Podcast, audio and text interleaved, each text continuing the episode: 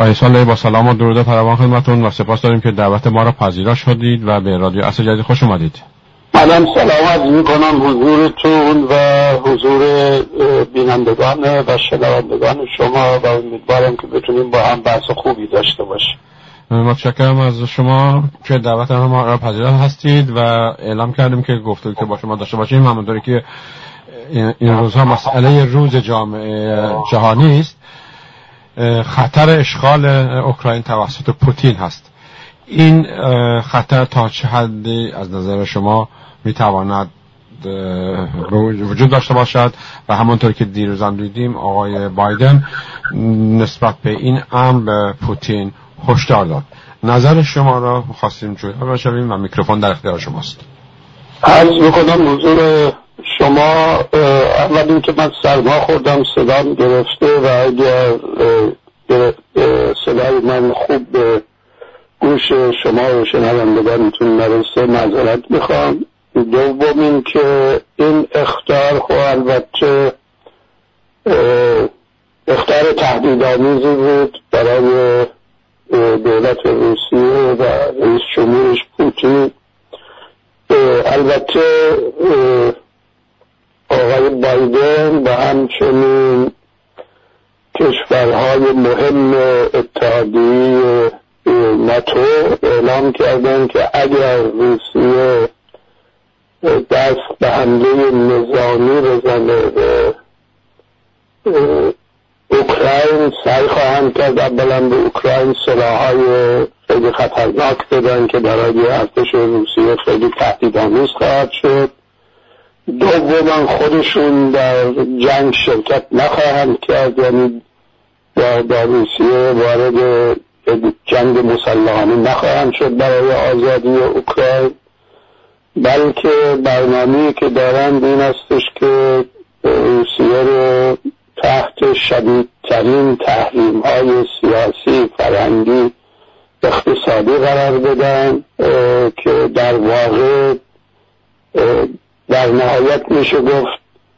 سرنوشت روسیه شبیه سرنوشت ایران کنونی خواهد شد که توسط ترامپ مورد تحریم حداکثری قرار گرفته و یک چنین پروژه تحریم حداکثری را برای روسیه پیش بینی کردن و تحریمش کردن که این کار خواهند کرد که البته این مسئله کار ساده‌ای نیست به دلایل مختلف. اول اینکه بزرگترین روسیه تولید ناخالص ملیش تقریبا دو هزار میلیارد دلار در سال و رویان رفته پانصد میلیارد دلار تجارت خارجیش، یعنی واردات و صادراتش رویان پانصد میلیارد دلار که از این پانصد میلیارد دلار تجارت خارجیش نزدیک بالای صد میلیارد دلار روسیه فقط نفت و گاز میفروشه، یعنی بخش عمده کالاهای صادراتی روسیه کالاهای خام انرژیزا است مثل, مثل نفت و گاز و در واقع گاز اروپا رو تقریبا میشه گفت هشتاد درصدش روسیه تامین میکنه و اگر اینها بخوان روسیه رو تهدید اون پروژه تحریم اقتصادی حداکثری رو پیاده کنن امروز فردا نخواهند تونست برای گاز روسیه گاز دیگری رو پیدا بکنن. حداکثر باید از قطر و خود امریکا گازهای مایع شده به اروپا بیارن. اینکه این کشورها قادر خواهند بود این بازار بزرگ اروپا و مناطق دیگری رو که روسیه به اونها گاز و نفت صادر میکنه و نفت رو شاید بتونن تامین بکنن، مسئله گاز بغرنج‌تر خواهد بود. اینکه بتونن در کوتاه مدت این مسئله حل بکنن من تردید دارم، مگه اینکه اون همین مدلی که امریکا در رابطه با ایران و عراق در پیش گرفته، چون عراق نیاز به واردات برق ایران داره، دولت ترامپ هم ماه به ماه دولت اتاق و از برود برق ایران معاف میکرد تا اینکه به اصطلاح دولت عراق بتونه با کمک اروپا و امریکا چیز نفت نیروگاه های تولید برق تولید بکنه تا بتونه نیازهای داخلی خودش رو تأمین بکنه و به این ترتیب خودش رو از وارد کردن برق ایران آزاد بکنه که تا به امروز هم تحقق پیدا نکرده. اینم به این دلیل اینکه چرا امریکا که در عراق حضور داره و نتونسته شرایطی رو فراهم بکنه که سرمایه‌دارای خارجی به عراق برن و در اونجا نیروگاه‌های برق تولید بکنن من نمیدونم، اما این واقعیتی است که ایران با این که به عراق نفت صادر برق صادر میکرد اما دولت عراق اینهای نه فقط واردات برق و بلکه دیگه کالاهایی هم که از ایران وارد میکرد به خاطر تحریم‌های امریکا نگه داشته و تا اونجا که من خوندم دولت ایران از دیروز صادرات برق به عراق قطع کرده به این دلیل که عراق الان بیش از شش ماه است پول واردات برق به ایران نپرداخت. در این نشون میده که چه بحران‌هایی در رابطه با ایران و عراق که این تا صدور برق ایران به عراق چیز بسیار زیادی نیست، در این که دولت روسیه هشتاد درصد نیازهای گاز دولت آلمان رو تأمین میکنه بحث دیگری است و به همین سادگی خیلی چیزها نمیشه با هم مقایسه کرد. من فقط به عنوان مثال جریان ایران و ستون نفت کردم تا بدونید مسئله چقدر بحران خواهد بود. البته در تعمیر نهایی از اونجایی که اقتصاد روسیه کوچک اقتصاد روسیه تقریبا دو برابر نیم یا سه برابر اگر بدبینانه بخوایم چیز کنیم سه برابر اقتصاد ایران، اگر خوشبینانه بخوایم نگاه کنیم دو و نیم برابر اقتصاد ایران. یعنی روسیه اقتصاد بزرگی نداره و تحریم و کشورهای غربی میتونن روسیه رو تحریم بکنن و برای روسیه از نظر رشد اقتصادی و بحران اقتصادی یک مشکل به وجود بیاد. اما خیلی از کشورهای اروپایی که عضو اتحادیه اروپا هستند اینها چون سهمشون از صادرات کالا به روسیه و واردات کالا از روسیه به کشور خودشون بالاست، بعضی از این کشورها همونجور که آلمان به خاطر قطع واردات گاز دچار مشکلات اساسی خواهد شد، همونجور دانمارک و چند تا کشور دیگه اروپایی که گاز روسیه را مصرف میکنند، این کشورهای کوچک هم مثل رومانی، مثل بلغارستان، مثل مجارستان، حتی لهستان تا اندازی اینا هم دچار مشکلات اساسی خواهند شد چون بخش عمده‌ای از صادرات این کشورها و واردات این کشورها به روسیه و از روسیه هستش و این مسئله را باید مورد توجه قرار داد که امریکا نمیتونه به خاطر تحریم همه جانبه روسیه اقتصاد خیلی از کشورهای دیگر رو به هم برسه. در رابطه با ایران این سهم کوچکتر بود، قابل کنترل بود، اما در رابطه با روسیه در رابطه با برخی از کشورها بسیار مشکل آفرین خواهد شد. این یک مسئله. مسئله دیگری که مطرح هست امروز شما حتما با خبر شدید که وزیران خارجه روسیه و امریکا در شهر ژنو با هم دیگه دیدار داشتن و در رابطه با همین مشکل اوکراین با هم دیگه بحث کردن. آقای بلینکن وزیر خارجه امریکا قبل از اینکه وارد این جلسه بشه چند روز پیش به اروپا اومده، به کشورهای مختلف رفته، در آلمان و انگلستان و فرانسه دیگه کشورها بوده با کشورهای مهم بحث و تبادل نظر کرده که میره با آقای لاوروف وارد بحث میشه تقریبا یک موضوع مشترک اروپایی و امریکایی رو در اینجا عرضه بکنه. اونطور که از مصاحبه های مطبوعاتی این دو تا وزیر امور خارجه برمیاد، آقای بلینکتن از دولت روسیه خواسته که صد هزار سرباز و تانک و هواپیما و دیگه وسایل جنگی رو که در مرز مشترک روسیه و اوکراین اونجا مجهز کرده و جمع‌آوری کرده، این نیروها رو از مرز عقب بکشه و از این طریق تنش زدایی بکنه. و دولت آقای لاوروف هم یادآور شد که ما به ناتو یک نامه‌ای نوشتیم و تا زمانی که ناتو به این نامه ما پاسخ داده چون این کاری نخواهیم کرد، وضعیت موجود تغییری انجام نخواهیم داد. و اونطور که از لاولای خطوط میشد خواند،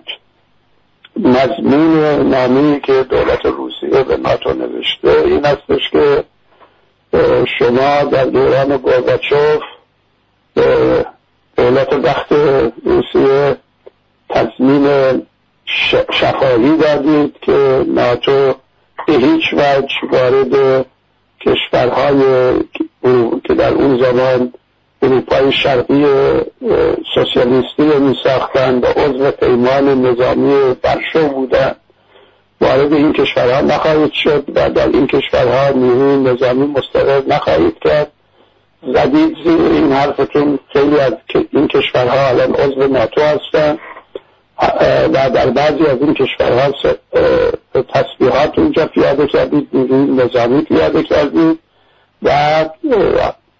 هر چقدر شما به مرزهای ما نزدیکتر بشید تهدید برای ما بزرگتر میشه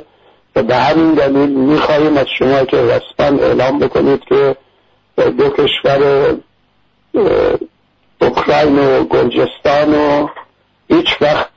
عضو ناتو نخواهید کرد تا از این طریق امنیت روسیه تا اندازه‌ای تأمین بشه. آقای بلینکتن در این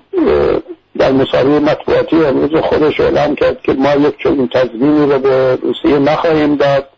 چون هر کشوری، هر دولتی، هر ملتی دارای حق تعیین سرنوشت خودشه و خودش باید تصمیم بگیره که چه کاری میکنه. و اگر دولت اوکراین خواهان این استش که به عضو ناتو بشه و اگر اونا تقاضا بدن بعد ناتو رسیدگی خواهد کرد، اما ما چک سفید به روسیه نخواهیم داد که ناتو عضو اگر بخواد عضو پیمان ناتو نخواهد شد. راجع به گرجستان البته حرفی نزد، اونو باز گذاشت.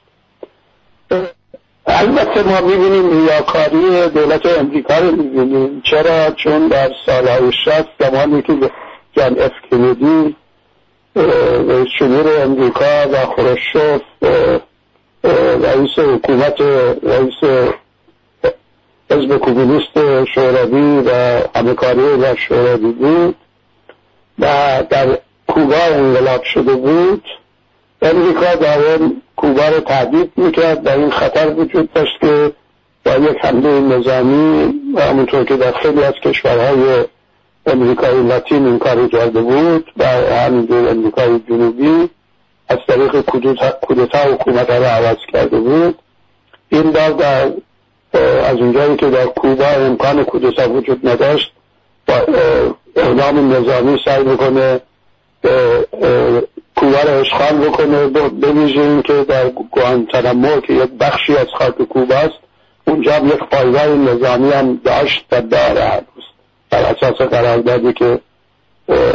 قبل از پیدایش دولت کوبا، دولت سوسیالیستی کوبا در انقلاب کوبا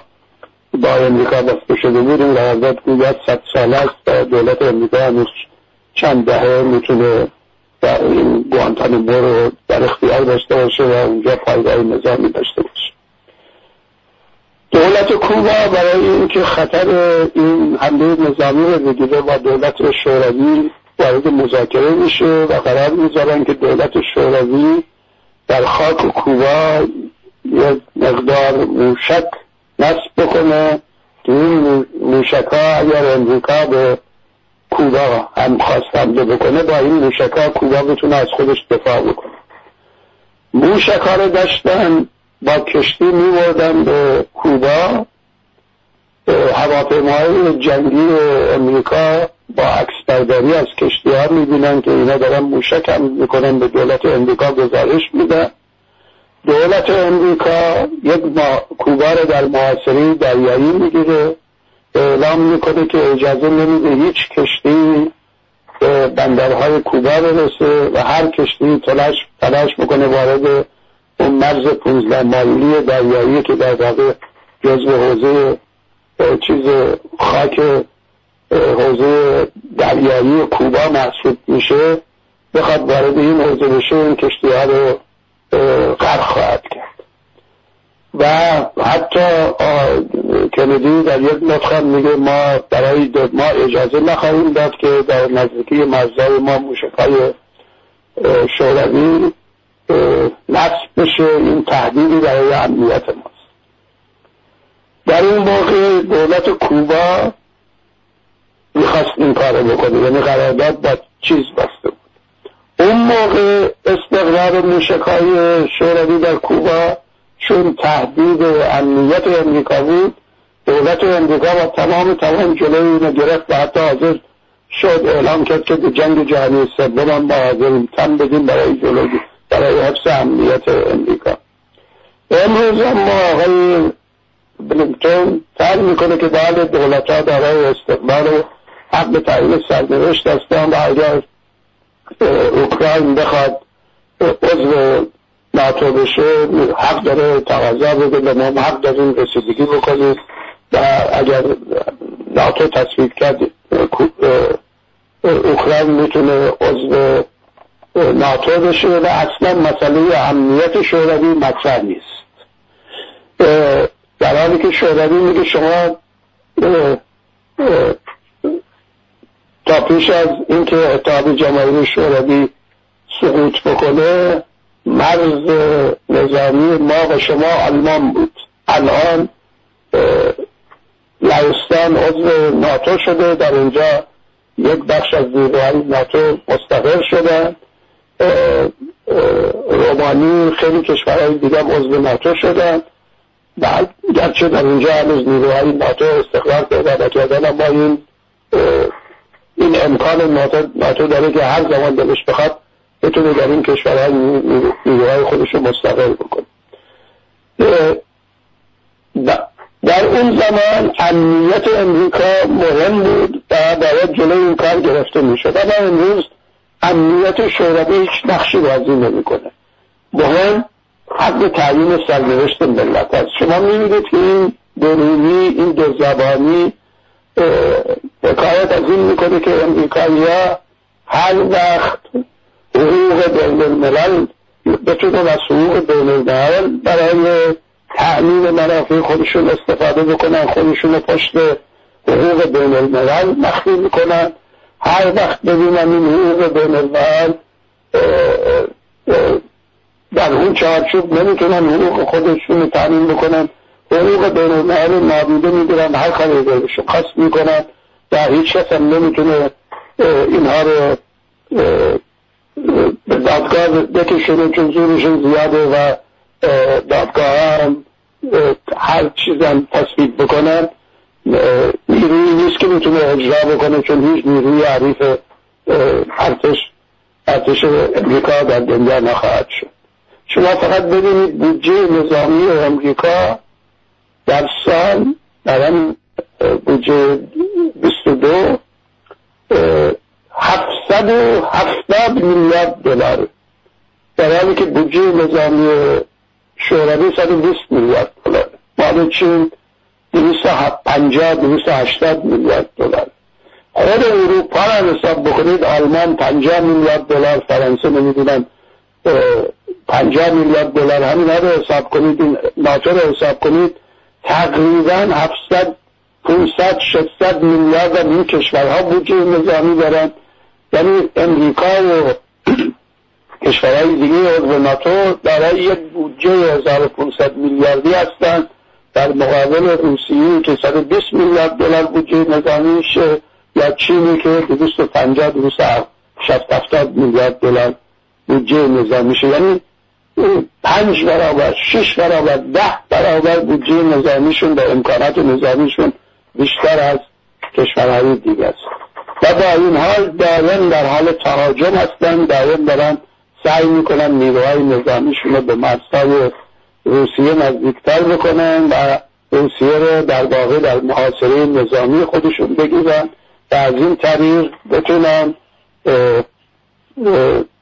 اولا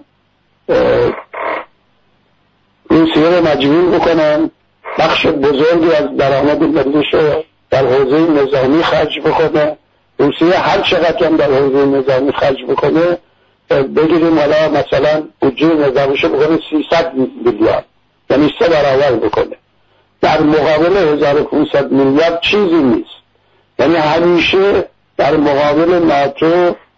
که دارای یک چنین بودجه عظیمی است کار نمیتونه بکنه، یک نیروی کوچکیه. منتها از این طریق که روسیه رو مجبور میکنن که بخش بزرگی از درآمد ملیش رو در حوزه نظامی خرج بکنه، امکان توسعه اقتصادی رو از روسیه میگیرن، امکان این که این پولها بتونه در زیر ساختای جامعه مصرف بشه، باعث ایجاد صنایع مدرن و اشتغال بشه، در سطح رفاه در جامعه بالا ببره، این امکانه از روسیه و کشورهای دیگری شبیه روسیه میگیرن و تا این کشورها نتونن رشد بکنن و وقتی اقتصاد این کشورها از رشد اندکی برخورداره، بنابراین غلبه این کشورها خیلی بیشتر خواهد بود. این وضعیت است که اهدافی است که امریکا در رابطه با روسیه تعقیب میکنه. روسیه هم اما میدونه که این وضعیت خطرناکه، به خصوص اگر اوکراین به چیز بپیونده، به ناتو بپیونده، شما میدونید اوکراین در دریای سیاه قرار داره. تا حالا دریای سیاه هرچند که ترکیه از طریق تونل دردانه در ارتباط دریای سیاه با مدیترانه رو کنترل میکنه و ترکیه عضو ناتو هستش، اما دریای سیاه فعلا قلمرو نیروی دریایی روسیه است و اگر اوکراین عضو ناتو بشه این برتری از بین میره، چرا؟ چون بعد ناتو میتونه در بندرگاه های اوکراین یا در خاک اوکراین یک بندر نظامی ایجاد بکنه و از این طریق بخشی از نیروی دریایی خودش رو در اینجا مستقر بکنه و تهدید بزرگتری برای روسیه به وجود بیاره. یکی از دلایل این که روسیه کریم و شبه جزیره کریم رو اشغال کرد و اون زمینی خاک خودش کرد به این دلیل بوده که بزرگترین نیروی دریایی روسیه در کریم بوده و بعد از اینکه اتحاد جماهیر شوروی فروپاشید و اوکراین استقلال پیدا کرد، بین این دو دولت روسیه و اوکراین قراردادی وقتی شد که از یک طرف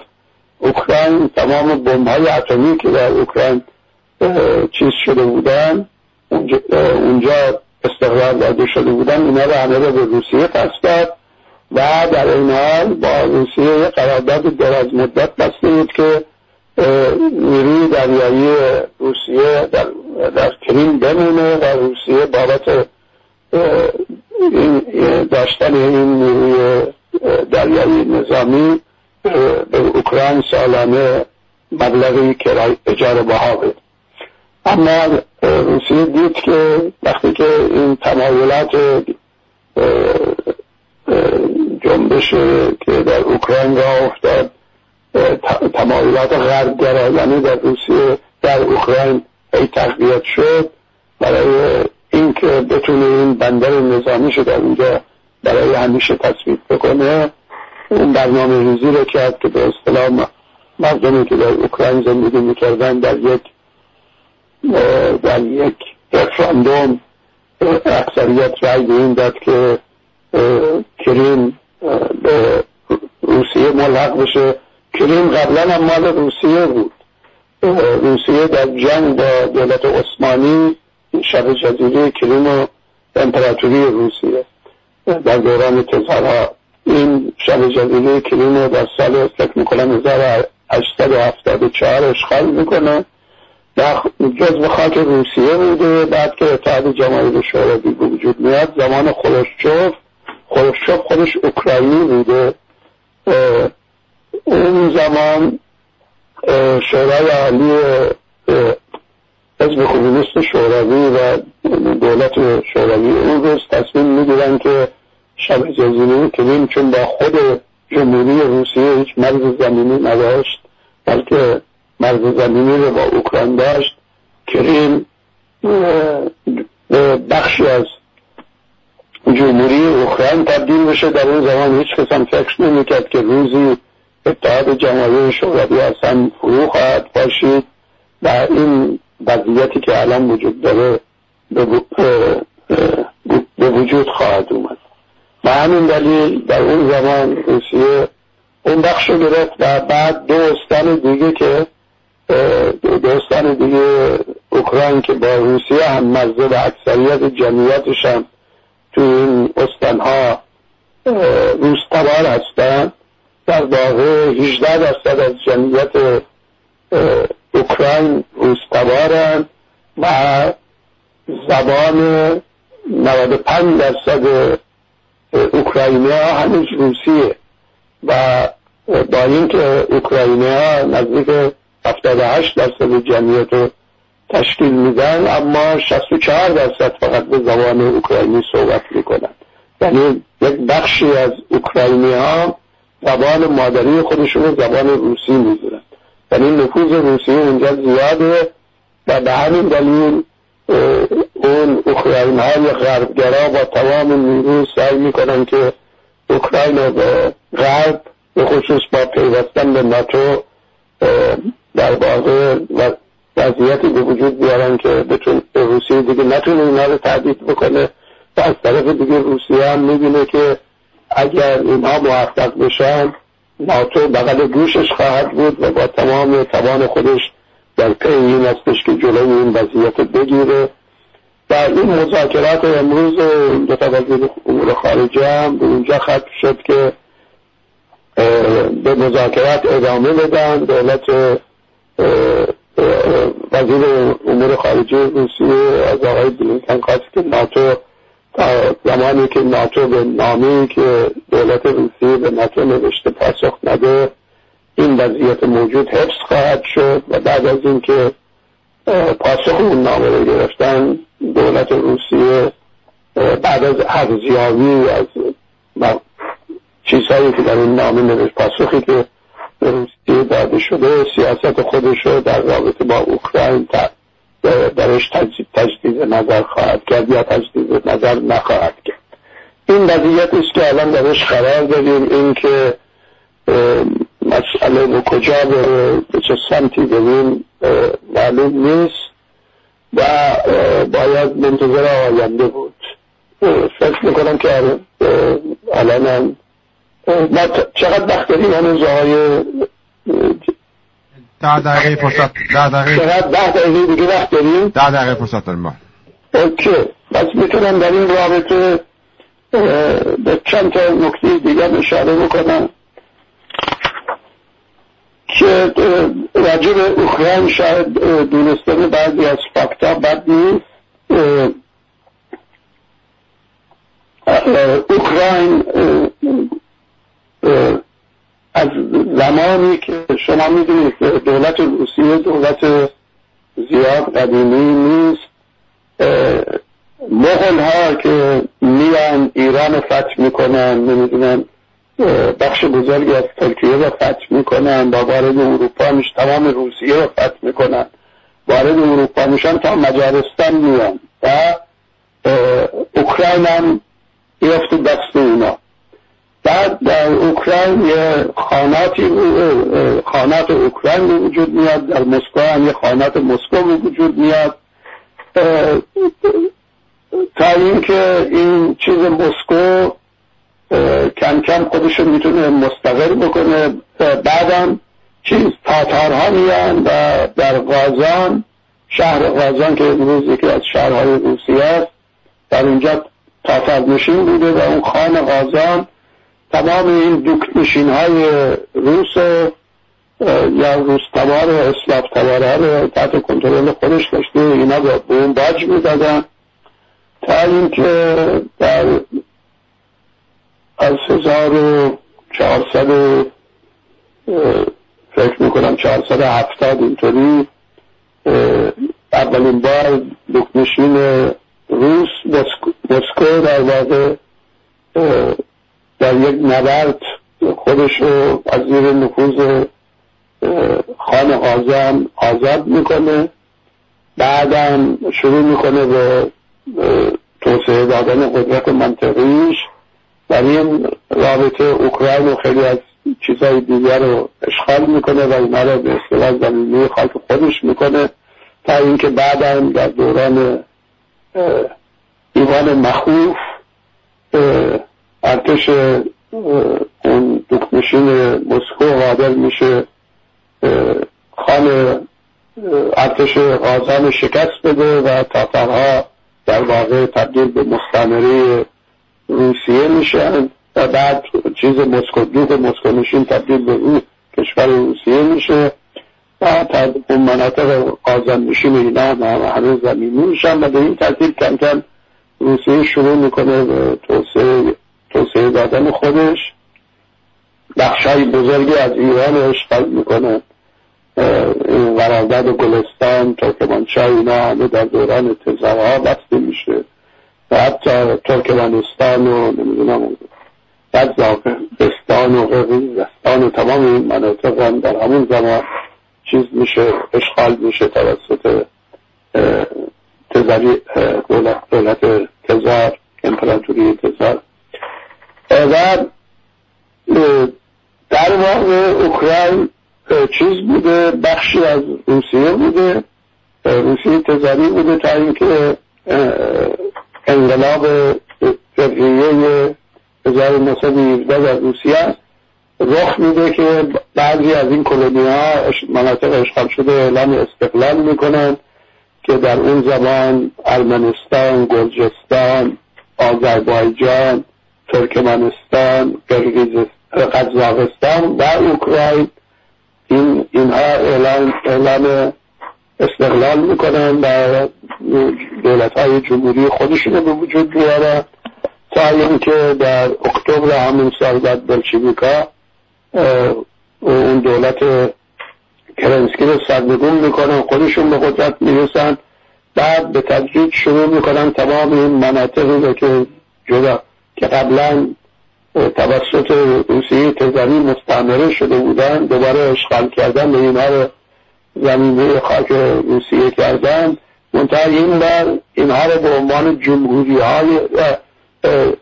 در واقع دولت شوروی وقت تشکیل میشه از یک اتحادیه جمهوری ها جمهوری های مستقل که با هم دیگه دولت شورا رو به وجود میارن، دولت شوروی رو به وجود میارن که آذربایجان، نمیدونم اوکراین، اینا هم به عنوان دولت های مستقل میمونن. در زمان جنگ جهانی دوم که هیتلر ارتش آلمان اوکراین رو اشغال میکنه، اوکراینیا شروع میکنن با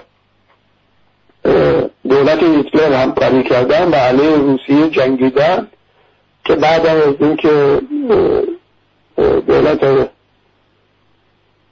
آلمان شکست میخوره و ارتش سرخ دوباره اوکراین رو اشغال میکنه، استالین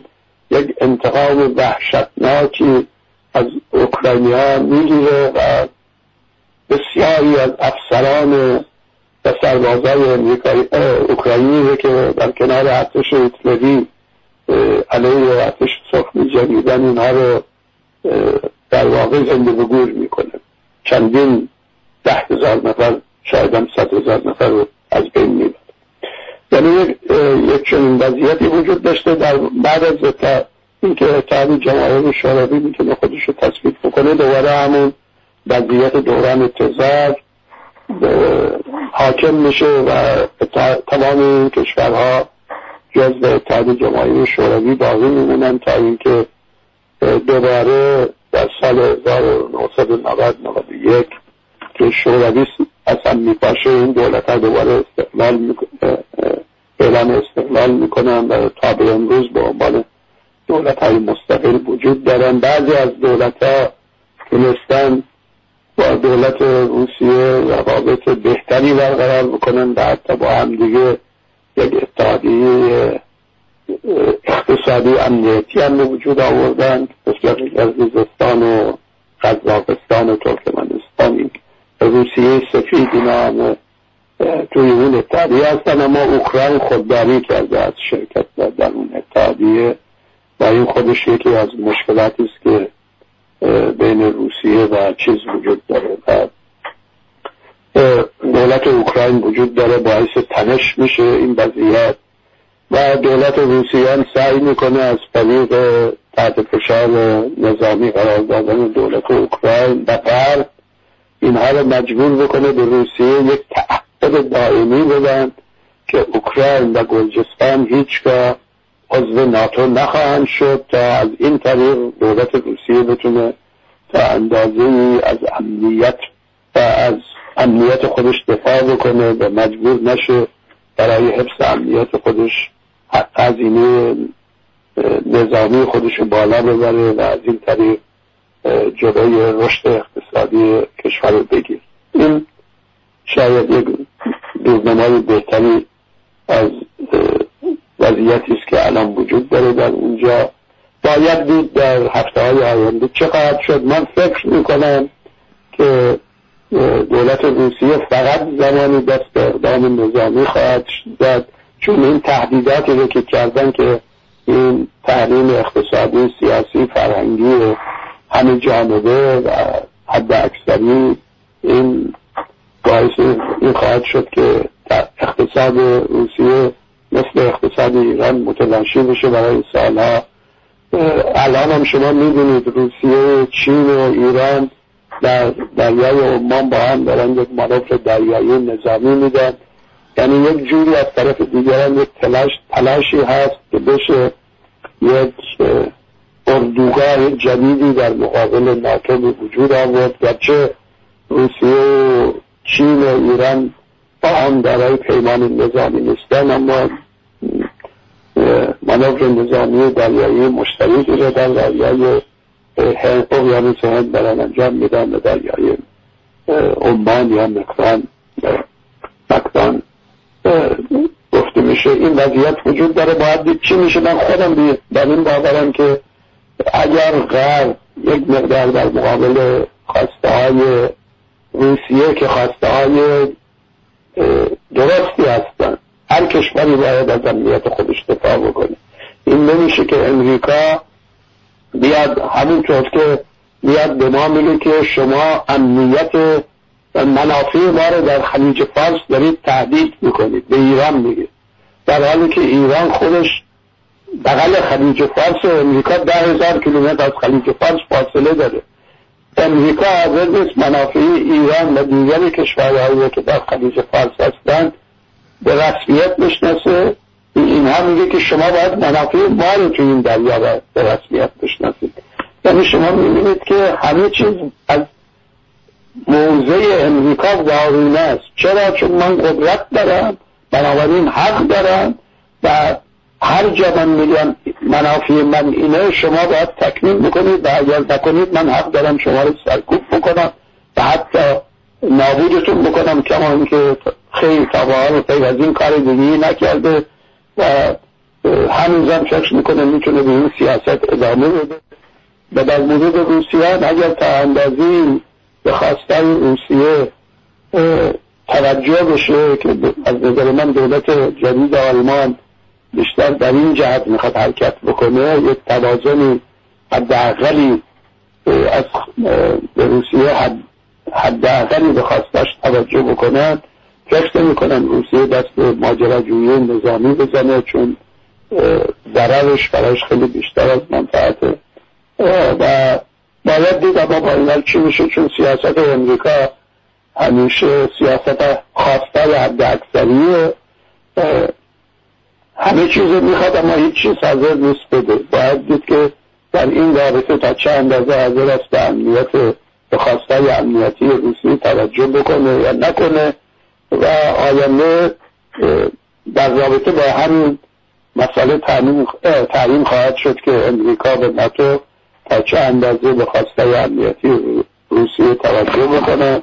و یه تضمین‌های حداقلی بدن یا ندن. فکر میکنم با این بحث جنبی که به بحث اولیه اضافه شد تقریبا دورنمای کلی از وضعیت موجود و بحران موجود بین روسیه، اوکراین و ناتو ارائه داده باشم و امیدوارم که برای خوانندگان شنوندگان شما مفید بوده باشه. خیلی ممنون از لطف شما، متشکرم. امیدوارم من ده در صورت جنگی در نگیره و بازنده جنگ همیشه اول مردم اون کشورها هستند نه قدرت دارن. کار شما کاملا درست و متین و منطقیه. با سپاس از شما که با ما بودید. امیدوارم شما را در برنامه‌های آینده داشته باشیم و به مسئله نقش روسیه در برجام هم بهش بپردازیم، ببینیم به کجا خواهد کشید. در خدمت شما هستم. در فرصت دیگه به شما بدرود میگیم. روز و روزگارم بر شما خوش. به همچنین. خدا حافظ. خدا حافظ شما.